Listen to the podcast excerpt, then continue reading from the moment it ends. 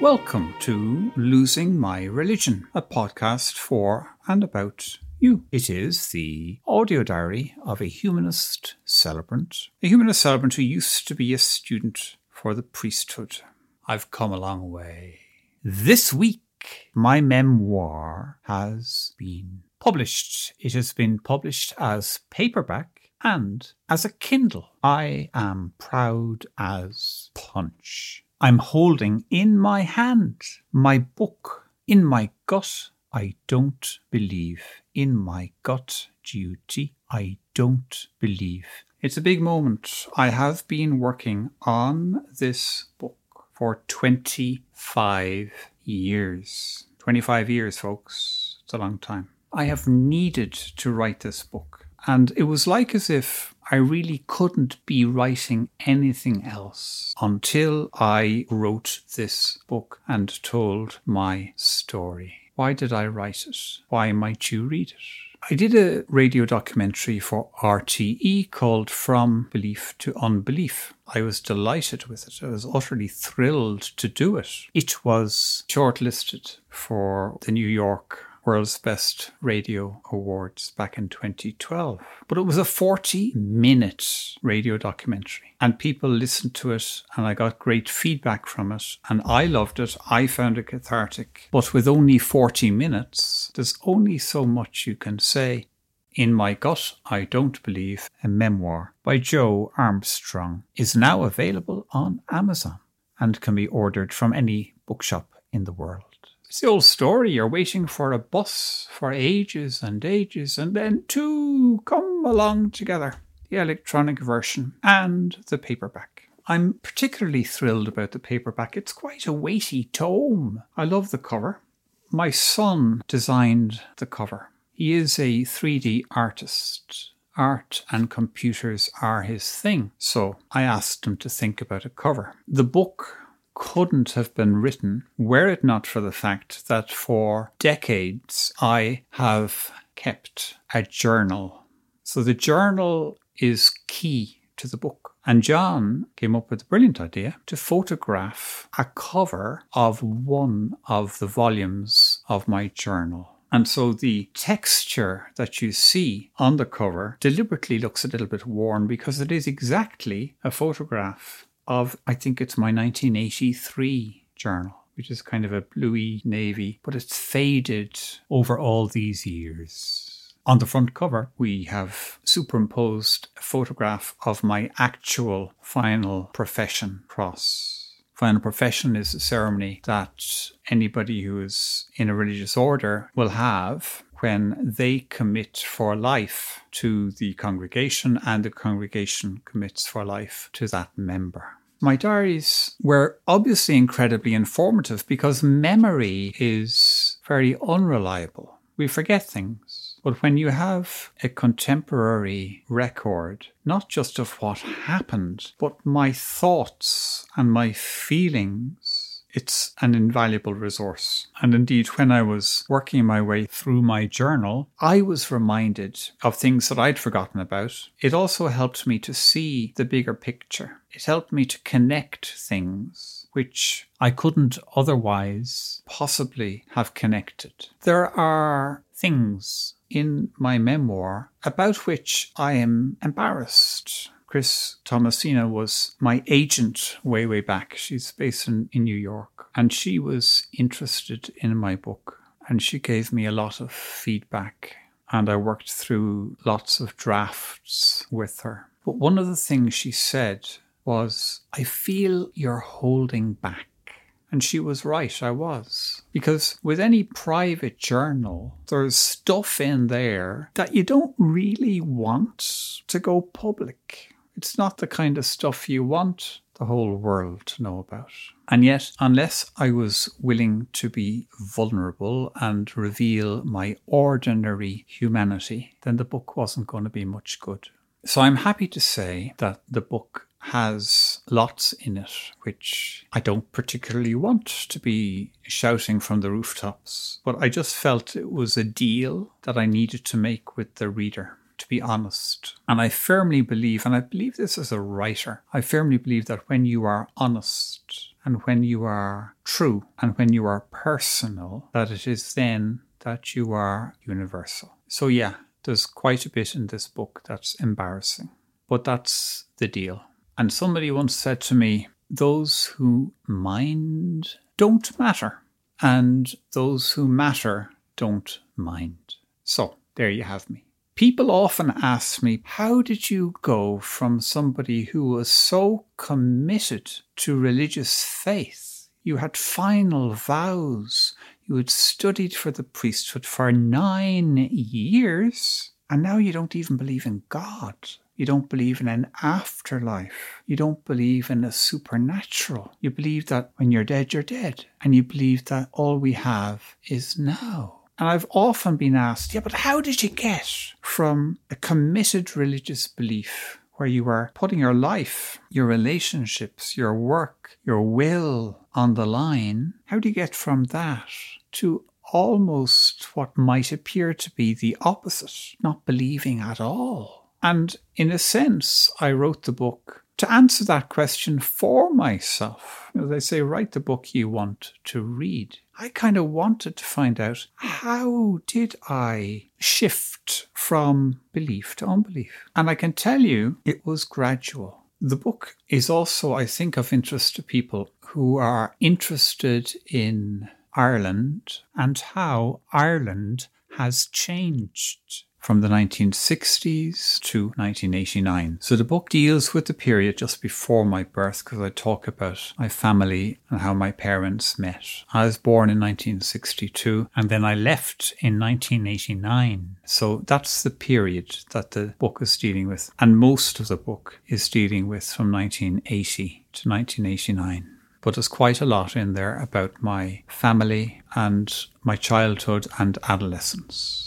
It was of interest to readers to know, how did you get to the point of joining the seminary, not just leaving it? And that also was interesting for me to see how I developed an interest, an attraction to the mythology of religion, the lifestyle of the priest, the status of the priest, the role of the priest. I have an epigraph and it reads, if you would be a real seeker after truth, it is necessary that at least once in your life you doubt, as far as possible, all things. René Descartes, Cartesian doubt. And that is the epigraph for my entire book, because that is what happened to me. I was born into a faith, born into a worldview, but it is a good thing to doubt everything and to build up your life again from ground zero. I'd like to read the opening of the first chapter. Many souls will be saved. And this is a phrase which was used by a priest when I told him I wanted to be a priest. And yes, he told me the congregation would be looking at me and I could be looking at the congregation. But at the end of the day, he felt confident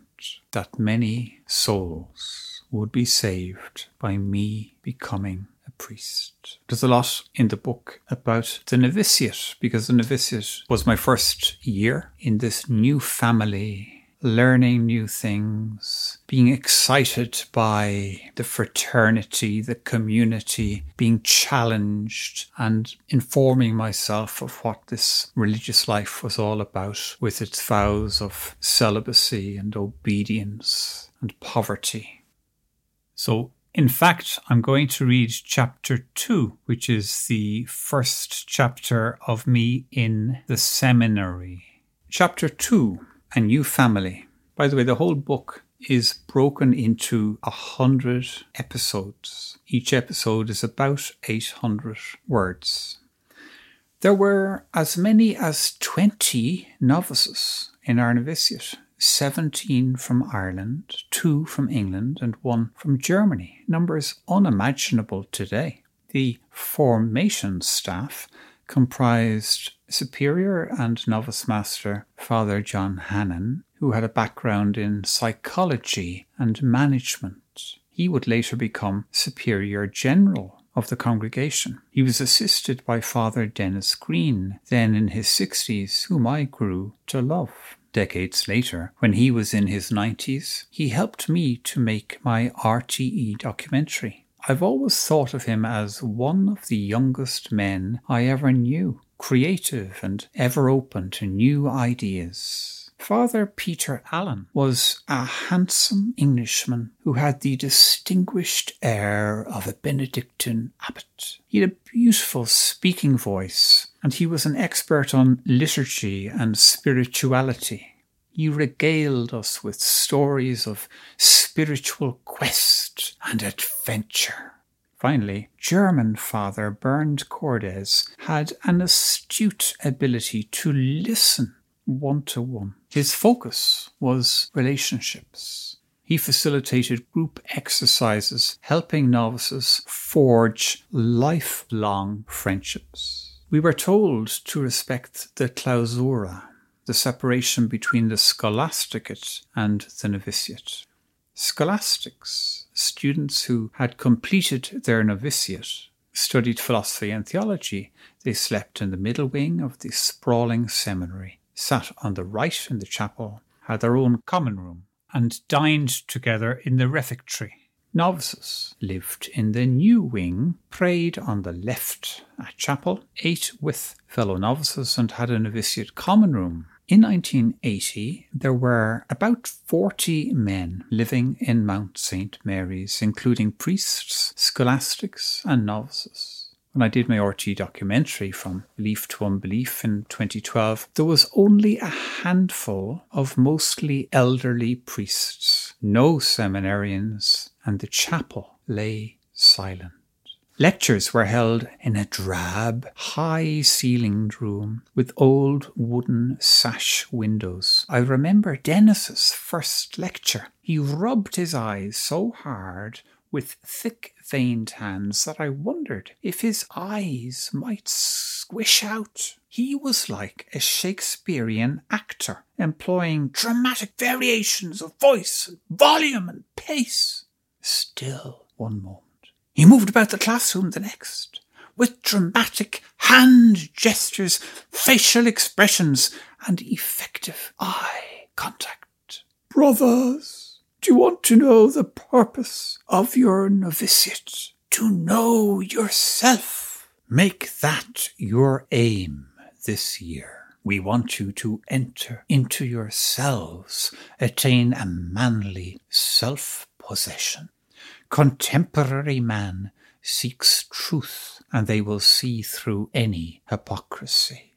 John Hannan distributed jobs between us like librarian, infirmarian, coordinators of external and internal manual labour, guest master, sacristan, master of ceremonies, manager of the Pustinia, a self-contained wing for retreats, security and lockup, house maintenance and monitor, whose task was to foster unity within the novitiate community and to liaise with the formation staff.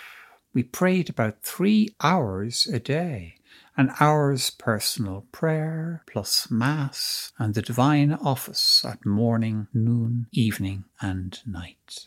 There are also weekly prayer meetings. We had 4 silent, week-long retreats over the one-year novitiate. I loved the close bonds we were forming. I felt lucky, freed from the rat race to explore the meaning of life, get to know myself, learn how to love as Christ did, prepare myself to serve the real needs of people, and train to be a holy priest. If at home I had felt isolated, here in a novitiate I was included and belonged. We shared a common purpose. My confreres listened to me, and I listened to them. Shortly into novitiate, on a religious feast day, alcohol was produced. "Oh, I don't drink," I told Father Peter Allen. "I'm cautious of it. 2 of my uncles were alcoholics." "I respect your choice," he said, sipping his wine. "It's not for life. I intend to drink, maybe by Christmas." A few days later, alcohol was again produced. I had a beer. Peter Allen saw me. I decided not to wait, I grinned. Good for you, given you decided. I couldn't figure out what you were waiting for. Conversations were stimulating. Strong characters abounded. Great dirty jokes were told. Priests and students challenged our religious ideas and pieties. The church was criticised constructively. Theology, even in novitiate, involved questioning many things, although not everything. Self-knowledge was essential. Humility was knowing yourself as you were. Psychology was valued and personal motivation was explored. We were on the path to a healthy, realistic self-knowledge, an insightful understanding of ourselves for personal growth. After Compline each night, the community gathered around the statue of the Blessed Virgin Mary in the dark vestibule lit by a solitary blue votive light. We sang the Salve Regina, Salve Regina, Mater Misericordiae. I loved this. My brothers' faces lit by the flickering light. The chapel's aromas of polish, candle wax and incense. The ancient lulling Latin melody with its plaintive air. The intimacy with the imagined Mary, compassionate and all-accepting mother. But then came that feeling of loneliness as we retired alone, each to his solitary room. In My Gut, I Don't Believe, a memoir by Joe Armstrong, is now available on Amazon and can be ordered from any bookshop in the world. The book began as a column in the Irish Freethinkers and Humanist magazine. And it was well received and I got great feedback from the column. And I realised that finally my story was being told in print. But the magazine is published 6 times a year. And at 6 times a year and at 800 words per column, I reckoned it will take very many years to tell the whole story. Writing the column also taught me my intended audience. I think part of where the book floundered before was I wasn't sure to whom I was writing. But this is a humanist magazine. It's a magazine for people who are not believers or who maybe used to be believers, but they're pretty convinced that we don't need religion and that gods and religions are man-made. And that discovery of the reader helped me to focus the book. Because if you're trying to persuade a believer, well, that's a totally different kind of a book. So in a sense, I'm not trying to persuade anybody. And by the way, it's also kind of interesting because some people who are not religious have all kinds of biases against religion, some of which are entirely unjustified. I'm happy that the column has actually given some readers a better appreciation of the good of religion. And the good intention and the good motivation and the good values and so forth. People were impressed by the respect. There's a lot to be said for appreciating both points of view. So my book, In My Gut, I Don't Believe, it's not in any sense a polemical work. It's not trying to prove that religions are wrong. It's simply trying to show the steps I took. And part of what interested me in finding out how, that question how, it's almost a how-to book for me, how did I transition? When religious people, people who in their own minds are motivated by religious thoughts and motivations or what they regard as religious thoughts and motivations. And when you think that quote-unquote religious people can fly an airplane into a skyscraper or can behead a teacher or can prevent babies from being buried with their parents because the baby wasn't baptized, or can tell a huge segment of the population because of their sexual orientation that they are intrinsically disordered, and that if they are to manifest their actual sexuality, that they are sinning mortally. Religion does all that to people as well. So if we're to grasp how it is that some people do these awful things, the Inquisition, in the name of religion, then discovering how this author shifted, what steps I took, shedding my religious self, is potentially of interest. Because if those steps are valid, then they could be of interest for others who themselves want to discard their religious thinking, or others who are trapped in religious thinking who could be helped to think differently. And by the way, I needed help. I eventually went to counselling in the last 6 months that I was a Marist. I asked if I could see a counsellor. And I suspect that had I not done so, I might be a priest, because I needed that experience in order to question everything, to doubt everything. And when I get to the counselling section of the book, I use the image of being turned inside out. And at first, that was a painful image. And then I realized it was actually brilliant, because when your insides come out, then you're authentic. And for me, and this is where I get to the title of the book, just temperamentally, I see 360 degrees of any issue at the same time. There are people who always doubt. There are people who always have faith, and there are people of faith I know who have never doubted at all. But I have never regretted the fact that I pretty much always doubted. And in fact, as you will be aware, the subtitle of this podcast, Losing My Religion, the subtitle is Trust Your Doubt. As a religious person, you're always taught not to trust your doubt. You're taught to disregard doubt, to believe. And it was only by respecting my doubt that I actually came to respect myself. And the book, by the way, can also be seen as a study in procrastination, kind of a humiliating study, because even when the answer is screaming at me, and it's so clear to me now as a reader looking back, and even when I had profound insights, time and time again, I was willing to leave them aside and respect other people's opinions more than my own. And if you like, the finale, the climax of the book comes when the counsellor kind of forces me, respecting my freedom, but she just really gets me to answer not from my head, but to get out of my head and to speak from my gut.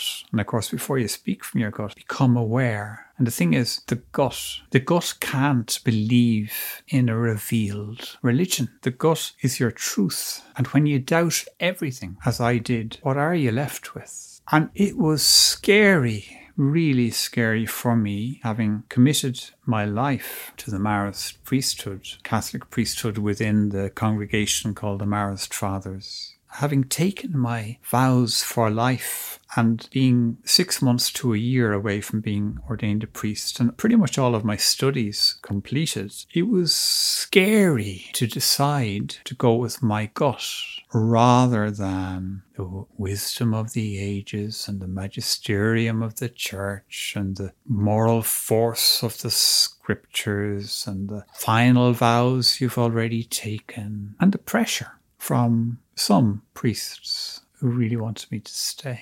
My identity was totally caught up in the path that I had chosen. My financial security, my role, my income, my health care, the shelter over my head, food, education, all of that. So I guess I've just needed to write this book. So if you would like to buy the book, you can do so on Amazon. You can choose either the paperback or the Kindle version. And depending on where you are, the price will be different. But it really isn't about money. And the paperback is a substantial book. I think 325 pages. So that's about it, really. It would be wonderful if you also reviewed the book on Amazon and if you told everybody about it. Well, Maureen Potter used to, people of my age will remember Maureen Potter. She did the pantomime in the Gaiety Theatre in Dublin when I was a child. And she used to say at the end of the show, as me mother used to say, If you love it, tell everybody about it. And if you don't, keep your breath to cool your porridge. So if you like the book, please tell everybody, please write reviews. Amazon reviews will help pop the book into the hands of influencers if you can. Somebody said to me that publishing a book was the closest a man can get to giving birth. I hope you enjoy it, and thank you for listening. In My Gut, I Don't Believe, a memoir by Joe Armstrong, is now available on Amazon and can be ordered from any bookshop in the world.